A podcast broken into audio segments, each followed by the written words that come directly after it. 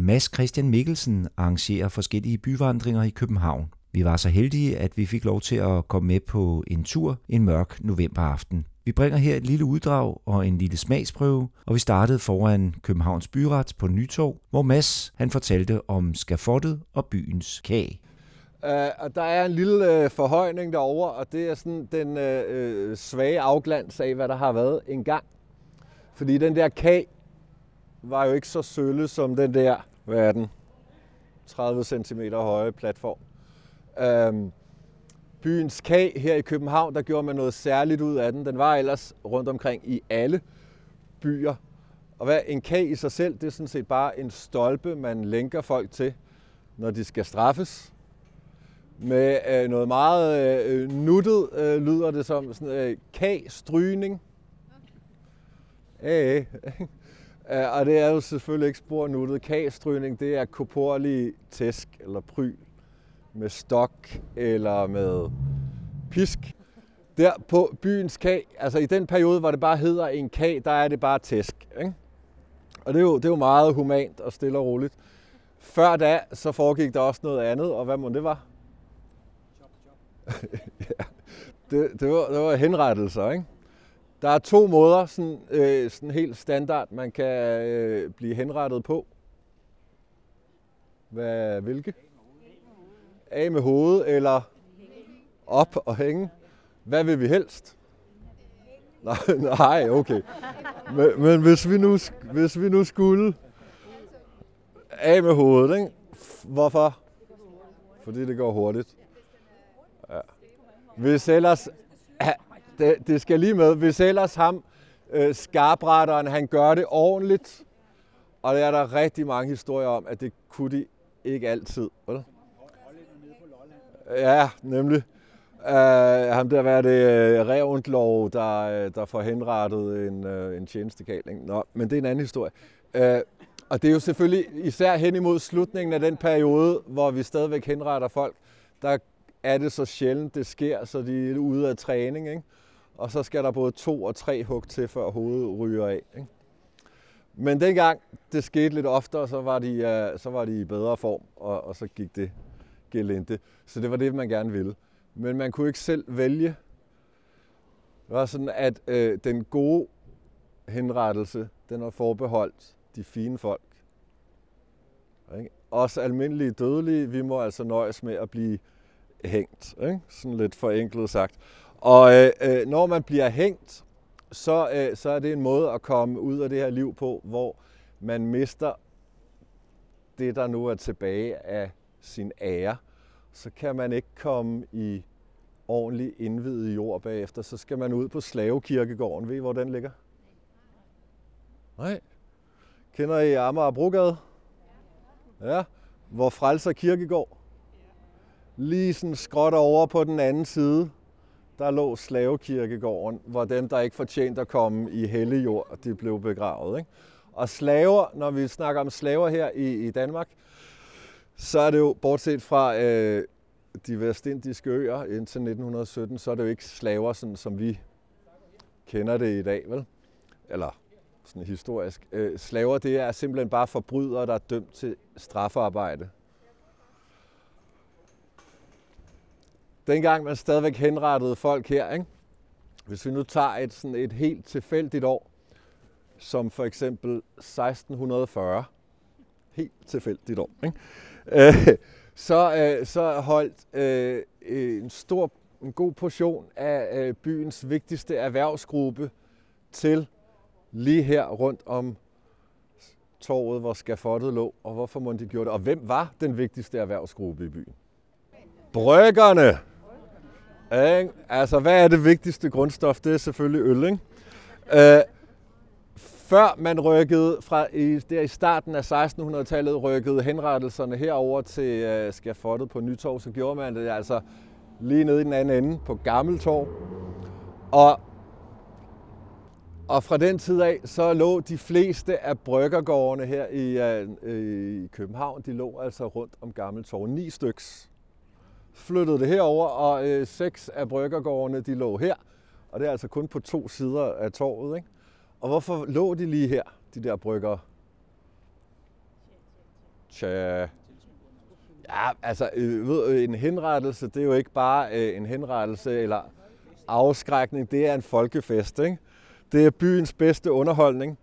Og øh, når der var en henrettelse, så vil man øh, kunne se hundredvis, måske tusindvis, halvdelen, hele byens befolkning, afhængig af, hvor celeber en person det var, ikke? flokkes til. Og øh, øh, hvis, det var, hvis man var rigtig heldig, og det var sådan en øh, af de fine, en halshugning, så ville folk ikke bare flokkes til for at se, de ville også øh, skubbe og mase for at komme så tæt på som overhovedet muligt. Hvorfor? Æh, øh, de vil jo enormt gerne øh, være så heldige at få øh, et par blodstænk på sig.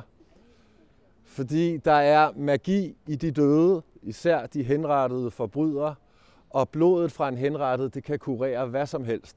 Så øh, hvis man skulle være helt sikker, især hvis man selv led af, af øh, det, som man kaldte den faldende syge, epilepsi, så øh, havde man forberedt sig hjemmefra, så havde man en skål med, så fangede man de der dråber, og så tog man en ordentlig slurk, fordi det kan kurere hvad som helst. Ikke? Tror vi på det? Virkede det? Tja, det, ved, det skal jeg ikke kunne sige. Jeg tvivler. Øh, der er også en anden ting. De der bryggere der, byens vigtigste øh, erhvervsgruppe, det var ikke kun fordi, de skulle sælge øl til folket, de var her rundt om øh, skafottet. Det var også fordi, det var her, de kunne finde den vigtigste ingrediens til at lave det gode øl. Ja, og hvad kunne det så være? Altså prøv at forestille jer, der, øh, vi har hængt en, en tyv op på skafottet. Øh, jeg har, øh, det kunne man blive for hvad som helst. Jeg har læst en sag for eksempel fra øh, nogle år tidligere i starten af 1600-tallet, hvor en, en ung knægt bliver hængt for at have stjålet en humpel brød, skulle. Måske fra de forkerte mennesker, ikke? Øh, så der skulle ikke så meget til, så mistede man, øh, mistede man livet. Og øh, når man så øh, hængte den her forbryder, folk har jublet og gyst og, og, og grint og drukket. Og så øh, hen mod aften, når mørket falder på, så spredes folk sådan hver til sidst, og der bliver sat vagter op. Og så vil man kunne se, sådan forestiller jeg mig det i hvert fald, fra portene i alle de her bryggergårde, sådan en helt lille hær nærmest af små skikkelser, der myldrer ud. Og det er drengene fra bryggergårdene, og øh, øh, måske, formentlig, med en lille mønt i den ene hånd, til at betale vægterne for at kigge den anden vej. Og hvad havde de så i den anden? De havde en kniv. Fordi som alle jo ved, så er den vigtigste ingrediens til at lave ordentligt øl, det er en 20-finger. Plump den i uh, frisk afhugget i karret, og så får man prima bryg. Uh, måske har der så bare ikke været uh, nok henrettelser uh, her i, i byen, fordi øllet i København er notorisk noget af det værste, man kan komme ud for. Ikke? hvis I kender historien om Carlsberg, så, øh, så starter det jo med, at øh, en, en, en jyde han flytter til byen og gør lynkarriere på Kongens Bryghus, åbner sit eget lige rundt om hjørnet, kan vide, hvordan han kom til at lave det bedste øl i byen. Nej, det skal jeg ikke stå her og påstå. Øh, det er jo mange år senere, ikke? Men øh, øllet i København var noget stas, indtil, øh, indtil han kom til. Hvad dag er det i dag? onsdag. Øh, det, er jo, det må jo undskylde, at jeg har jaget jer ud på en onsdag, fordi det skulle have været en torsdag. Fordi torsdag, søndag, visse helligdage, Sankt Agate og Sankt Hans og, og så videre, og så juleaftens nat, det er de mest magiske tidspunkter på året og på ugen. Så øh, det, hvis der ikke sker en skid på den her tur, så er det derfor, fordi det er onsdag. Og hvis I synes, det er noget hø, jeg fyrer af til jer, så er det også bare derfor, ikke? En af historierne var ved Rådhuspladsen, nærmere betegnet på Regnbuepladsen. Og den her øh, kag, altså stolpen, man blev lænket til, stod op på toppen af den her bygning. På et tidspunkt, så bliver det også for meget for øh, de fine folk, der bor rundt om pladsen. Og så flytter man det langt væk Hvorhen? Helt ud til udkanten af byen. Hvor er det? Det er lige her. Lige for, lige for enden af Lavendelstræde her på den gamle nedlagte kirkegård. Vidste I det? Nej. Nej, det er det. Vi står. Det gør, det gør man altså alle steder i København. Der ligger døde mennesker over det hele. Ikke? Uh, man havde lige sløjfet den her gamle kirkegård. Den var delt i to. Den sydlige del der øh, hører det til den bygning, der ligger derovre for enden. Vartorv, som var en stiftelse for ældre og syge. Og øh, det giver jo god mening, ikke? at de kan få brug for en kirkegård. Denne her del af kirkegården, derimod, hørte til det kongelige Vejsenhus, børnehjemmet. Og det fortæller os også noget, ikke? at man på et børnehjem har brug for en kirkegård. Og der ligger altså mange. Den er kun i brug, den her kirkegård, i 80 år. Og kun i, hvad er det, lige knap 50 af de år, så eksisterer Vejsenhuset og har den her del af, af kirkegården. Og der ligger flere hundrede lig nedenunder os. De ligger, øh, så, så vidt jeg ved, øh, omkring 90 cm nede. Og det er lidt mærkeligt, der har været gravet her rigtig mange gange, ikke? Øh, men de er altså ikke blevet flyttet, og man har ikke gjort mere ved det. Men det er jo ikke, altså det er der ikke noget mærkeligt i, det er over det hele. Ikke? Turen gik også af strået, hvor vi fik forskellige historier. En af dem var ved Frederiksberggade 14. Nå, hvis man kommer, har I så været på, ellers på en kirkegård, sådan en fungerende kirkegård om natten. Uh, ja, det har jeg også, men altså det, hvad man ellers skal der om natten, ikke? hvis ikke det er for at udfordre sig selv, eller hvis man har et ærne.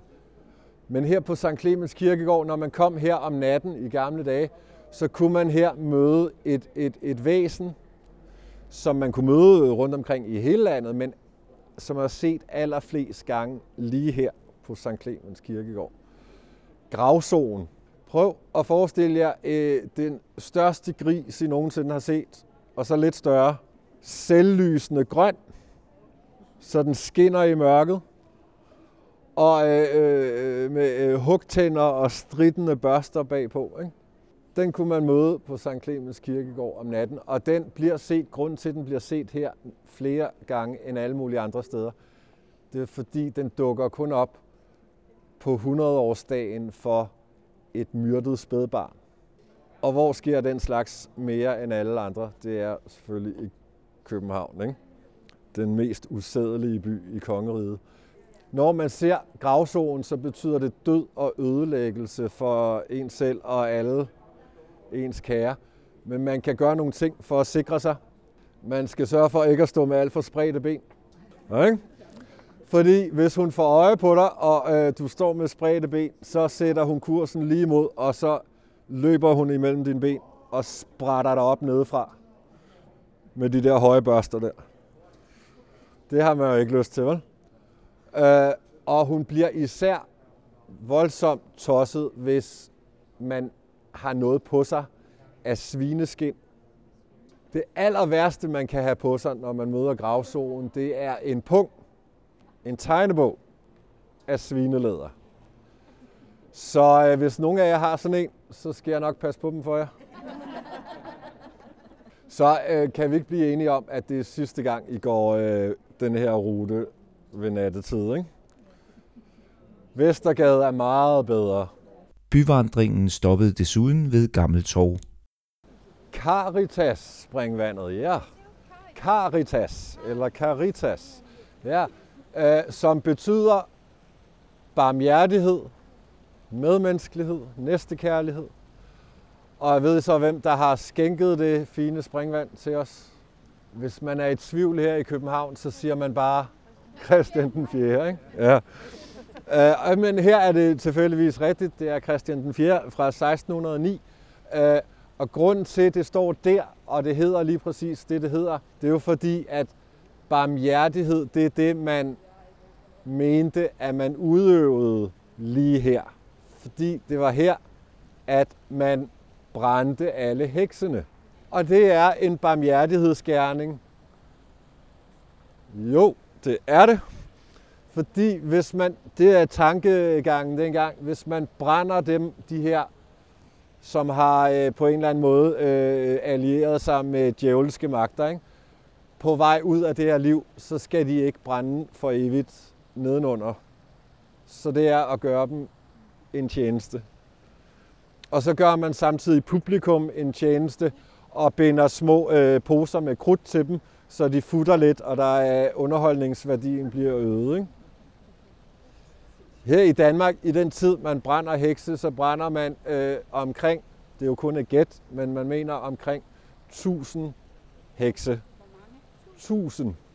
Både mænd og kvinder, flest af de sidste, langt flest af de sidste, det var øh, forbundet med livsfare at være lidt for klog. Ikke?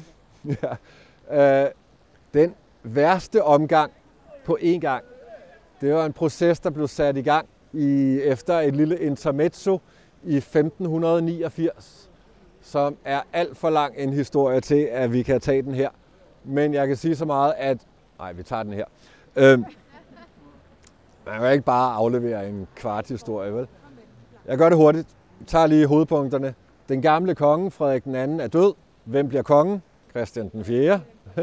han bliver konge. Han er, han er ikke så gammel, så der er nogle andre, der reagerer, reagerer på hans vegne. Han har en søster, hun hedder Anne. Hun skal giftes væk, og man finder et rigtig godt parti til hende. Den skotske konge, Jakob. Så foregår det sådan, hun er omkring de der 15, som er meget normalt dengang. Så øh, Jakob, han kan ikke selv bekvemme sig herover, så han sender en stedfortræder, som hun bliver gift med, ja. oppe på Kronborg i Helsingør. Og så øh, efter øh, de øh, rette forberedelser, så bliver hun sendt afsted med stil i en helt lille armada af de fineste, bedste skibe i kongens flåde. Det er den gamle rigsforstander øh, Christoffer Valkendorf, der udruster flåden. Det gør han grundigt.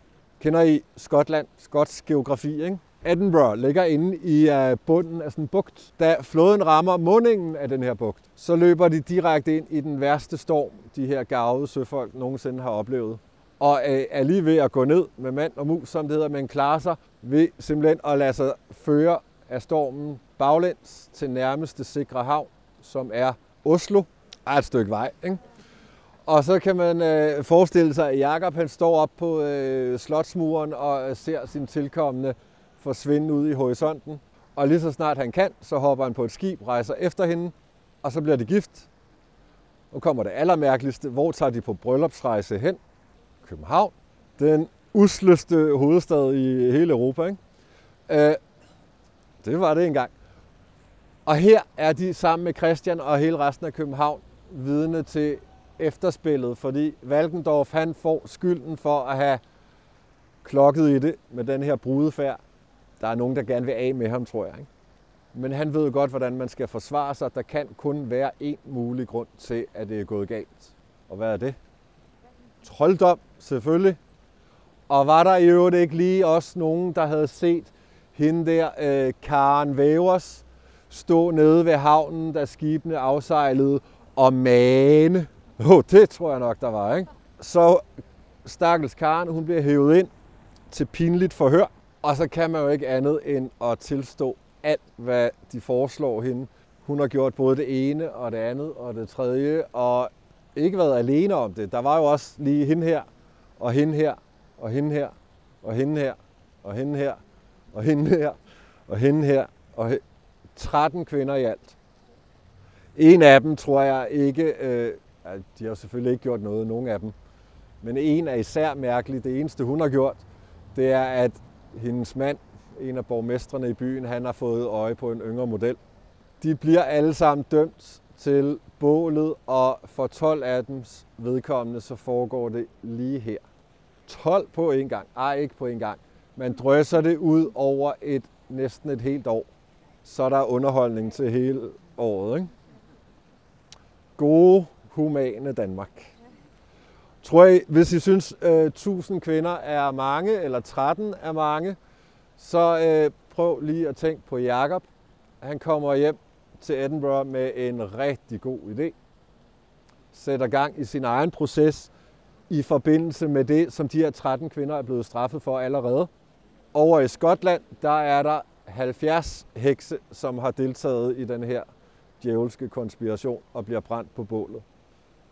En af dem er præsten ved den kirke, der ligger lige her i mundingen af bugten, som øh, vidner kan sværge på, at de har set stå, da skibene var på vej ind, og svinge med en sort kat. Det er åbenbart sådan, man gør, ikke? Vi sluttede på Frue Plads mellem Domkirken og Vor Frue Kirke foran Københavns Universitets gamle bygning. Kunne I mærke det, da vi gik rundt om hjørnet her? Blev det koldere? Ja, godt. Og det begyndte at blæse lige pludselig, ikke også? Det er i hvert fald øh, det, de siger, at det altid blæser på vores frueplads.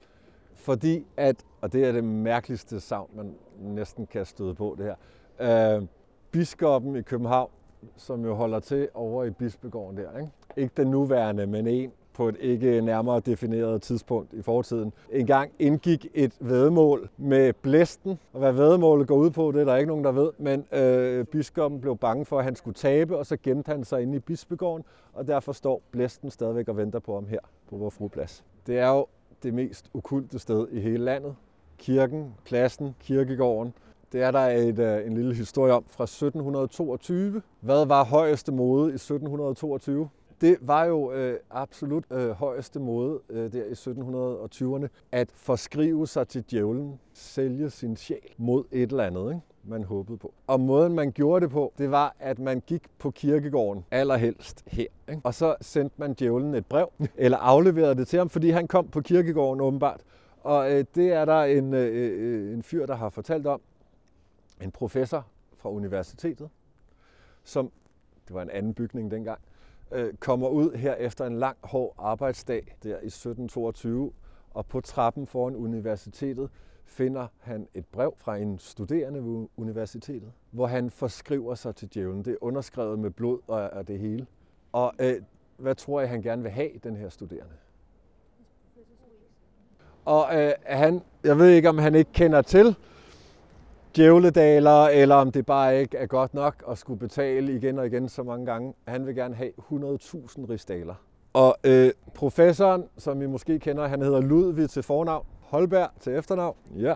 Øh, han øh, tager og læser det her brev, og så kigger han lidt på det, tænker sig lidt om, og så tænker han garanteret tilbage på det, som han jo ved alt for godt skete mindre end et år før, 1721, hvor en ung soldat gør fuldstændig det samme, nede ved Garnisons Kirkegård, lægger et brev på kirkegården, hvor han forskriver sig til djævlen. Hvad sker der med den soldat? Han bliver dømt til bålet, fordi det er jo trolddom, vi har med at gøre. Ikke?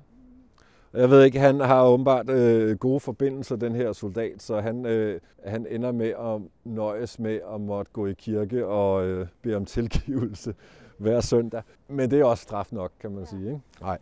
Øh, Holberg, han tænker sig lidt om, og så tager han det her brev og folder det sammen og putter det i lommen og nævner det ikke for en sjæl.